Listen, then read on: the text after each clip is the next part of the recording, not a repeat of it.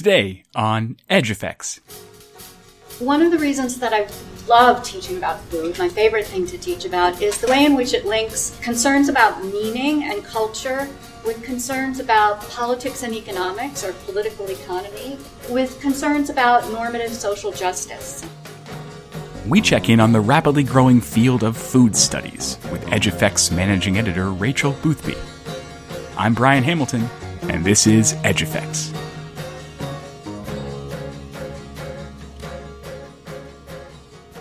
Hi, Rachel. Hi, Brian. Well, Thanksgiving's around the corner. It sure is. so food is on our minds more than usual. And uh, I know we've got some great posts going up later this week and next on Edge Effects related to the holiday. Yeah, we have a two part piece featuring scholars sharing recipes they've come upon in the course of their research. Can't wait. Uh, and I thought another way to recognize the nation's preeminent food holiday would be to check in on the field of food studies. The other day, I realized to my horror that it's been 10 years since The Omnivore's Dilemma, Michael Pollan's book, came out.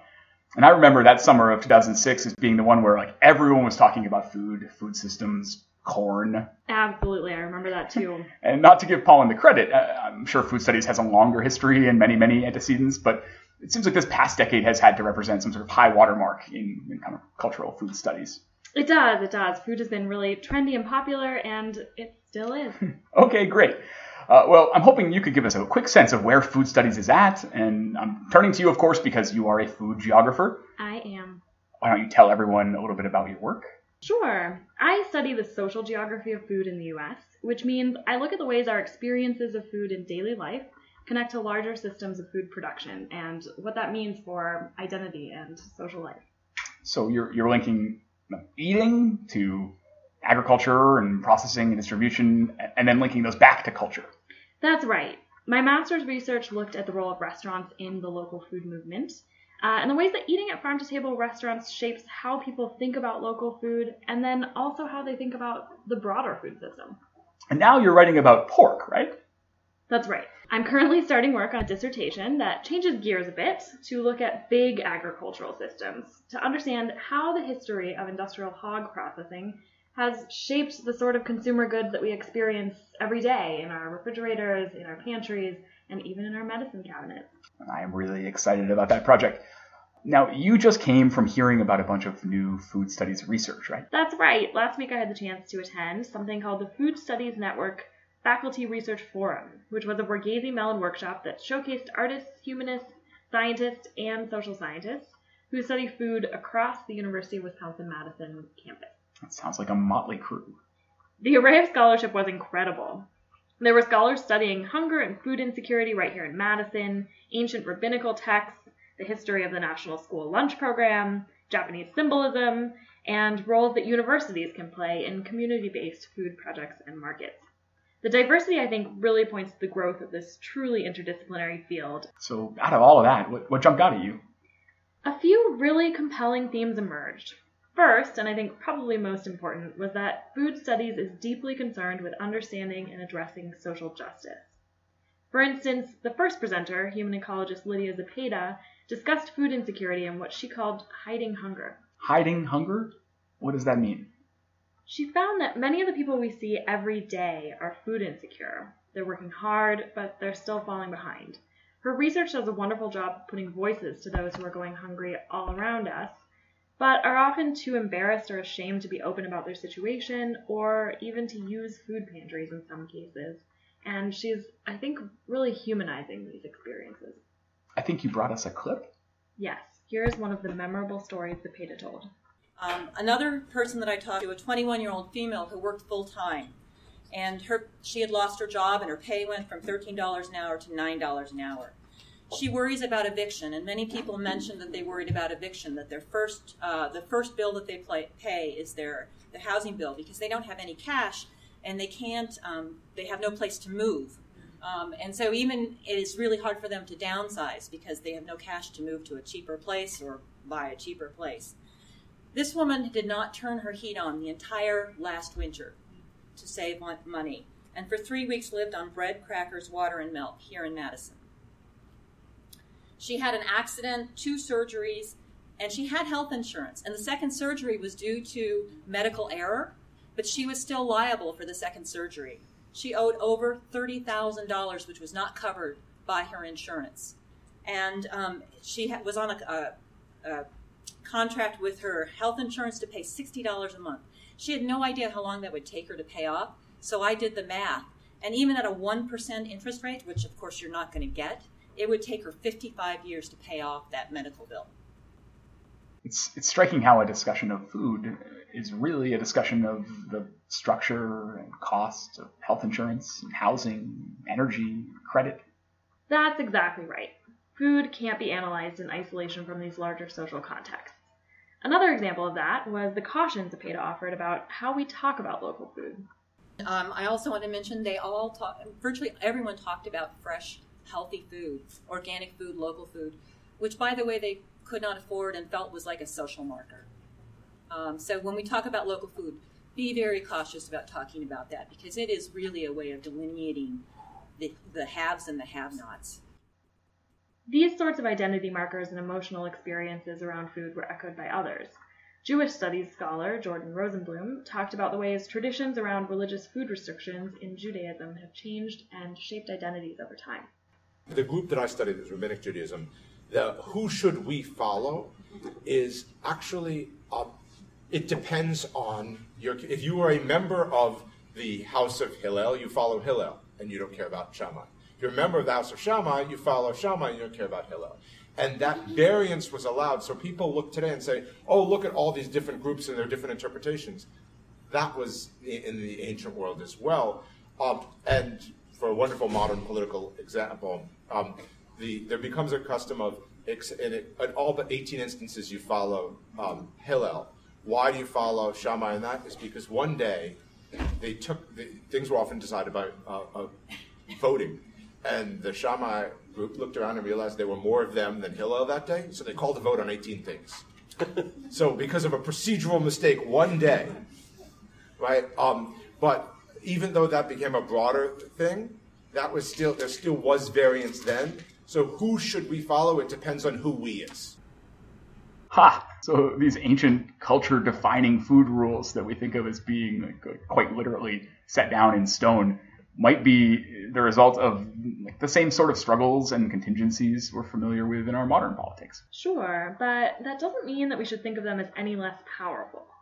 Anthropologist Emiko Ohnuki Tierney made this case in her paper about how rice came to shape and define Japanese national identity. Rice becoming beautiful, rice plants becoming our land, and all of that is not a natural process there has been enormously uh, in, uh, ways of uh, making rice and rice paddies uh, in terms of haiku and then uh, woodblock prints and, and all of that. and, and then it became the symbol for the collective self of the Japanese. But then I would emphasize the collective self is never really uh, coming out without the pressure from the other. And so, for example, rights itself became an enormously important issue when the West uh, came into the horizon. And so they had a long debate whether we should try to adopt the dairy industries and we should start eating meat in order to compete with the Westerners' body. Uh, and then can we just compete with the West on the rice diet and all of that? It takes a lot of cultural work then to turn a grain into the symbol of a nation. And that project can be sped up or maybe upended by international competition. I think you're getting it. Great. I'm passing my food studies crash course. Barely. oh, wait. so, so what other themes did you pick up on? Well, a number of presenters explored the role that academics play in larger food movements and their relationship to community organizations outside the academy.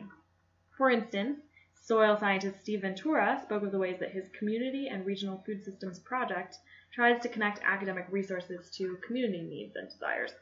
This is a, a team of students that did a um, urban agriculture policy analysis in and around Milwaukee.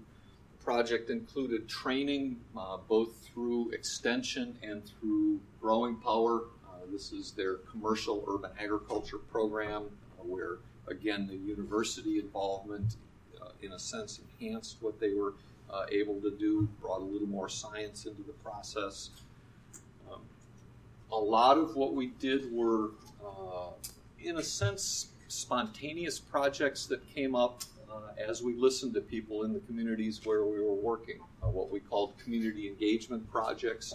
Uh, sometimes these led to uh, related or spin off projects. Uh, for example, uh, we just looked at backyard gardening. One of the issues in backyard gardening is lead contaminated soils in urban areas.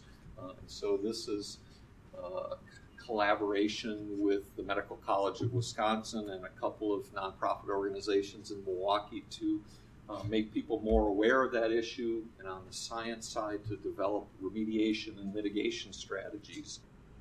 And similarly, Alfonso Morales, a professor of urban and regional planning who studies farmers markets, is bringing new tools to market managers to help them achieve their goals, even as these change over time. Problems that managers have have everything to do with how it is they interact with society. Uh, their principal purpose is to uh, sell food, right? They sell food grown in the in the local area often, not always, but often. Uh, so, so what's the problem? Well, that purpose uh, is always, while it may be singular, is always taking place in changing contexts, changing regulatory context, changing expectations of society, changing uh, needs and goals that people have. So I, I said to myself, wow, you know, these market managers who are often volunteers, not always uh, trained in business, they need they may need a tool, a toolkit for understanding their activities, for being able to uh, collect data on what they're up to, analyze it, and report on it. Uh, report effectively interpretations of it that enable them to continue to achieve their purposes. That sounds like the Wisconsin idea to me. That progressive era belief that the boundaries of a state university should extend to the boundaries of the state itself, that academic work should be in service of the people in the state. Exactly. A century later, it's still kicking, and food studies is a field that's especially dedicated to advocacy and public facing research. It's funny how an intimate act like eating, which we often do alone, even, has all these institutions and systems whirring and whizzing just out of view. Right, but food studies doesn't neglect the intimate, personal ways that we experience food. Uh, I think folklorist Janet Gilmore really brought this point home in her discussion of the ways that her late mother's kitchen helped her make sense of her death. My latest work is about my mother and about, uh, even though she's a woman, we could look at as uh, someone of privilege, having many of the same kinds of worries that the people who Lydia talked about earlier on in the uh, in the first presentation had many of the same considerations in terms of asking anybody for help with her food. Started relying on shelf stable foods from Bi-Mart, which was which she could drive to sort of sneakily without raising the, you know, hackles of neighbors and friends and cops. And um, she would end up at home then with um, uh, with these these stocks that were reminiscent of depression food. And actually, in the in the in the book uh, Evicted, there is one character, Lamar, who guards his stock of canned foods in a, a locked cabinet and that was what my mother's um, cabinets looked like when she died recently. Um, also, part of this was was reading her kitchen after she died because all the food was out, and I could kind of tell what time of day she had a, damn, a terrible disaster in her home, and I understood her. I understood her her own little micro food system well enough that I I, I could I could really come to uh, an understanding of the circumstances under which she did uh, die. Wow. The micro food system of a deceased parent. It's, it's nothing I would have ever thought of, um, but it's suddenly so easy to picture, so tangible. I think one of the most powerful lessons food studies has to offer is that our familiar individual relationships to food are really deeply linked to structural issues of politics and justice on a much broader scale. Sociologist Jane Collins, in her concluding remarks, I think put this really well. And one of the reasons that I really love teaching about food, it's my favorite thing to teach about, is the way in which it links concerns about meaning and culture with concerns about politics and economics or political economy. As Emiko was saying, with concerns about normative social justice and how we define social justice. How we, so it combines um, intimacy of food or the lack of food in the example that Lydia Zepeda gave us this morning, with studies of the power of food, the power by which we get or don't get food, with um, an understanding of community built around food. Put like that, uh, food studies sounds like one of the most promising interdisciplinary pursuits. It not only cuts across fields of study, it cuts across time and space and scale. It links the individual to regional, political, cultural communities. It links production and consumption, and um, and especially it unites kind of academic research with movements for social change. Nice job. A plus. Hey, thanks. but seriously, thank you, Rachel, so much for taking the time to get us all caught up on food studies. My pleasure. Thank you, Brian. That was Rachel Boothby, a PhD candidate in the Department of Geography at the University of Wisconsin Madison, reporting on the work of the Food Studies Network Borghesi Mellon Workshop, put on by the Center for the Humanities in Madison, Wisconsin. To learn more about the center's work, visit humanities.wisc.edu or find it on Twitter at UWHumanities. You've been listening to Edge Effects, a production of CHE, the Center for Culture, History, and Environment in the Nelson Institute for Environmental Studies at the University of Wisconsin Madison. Today's episode was produced by me, Brian Hamilton, with special thanks to Lori Beth Clark and Michael Peterson. The music you're hearing is by Julian Lynch. Look for a new episode in two weeks, or better yet, subscribe to the Edge Effects podcast on iTunes, Google Play, Stitcher, or TuneIn. And if you like the show, please leave us a rating and a review. As always, keep up with the steady flow of great content about environmental and cultural change across the full sweep of human history at edgeeffects.net.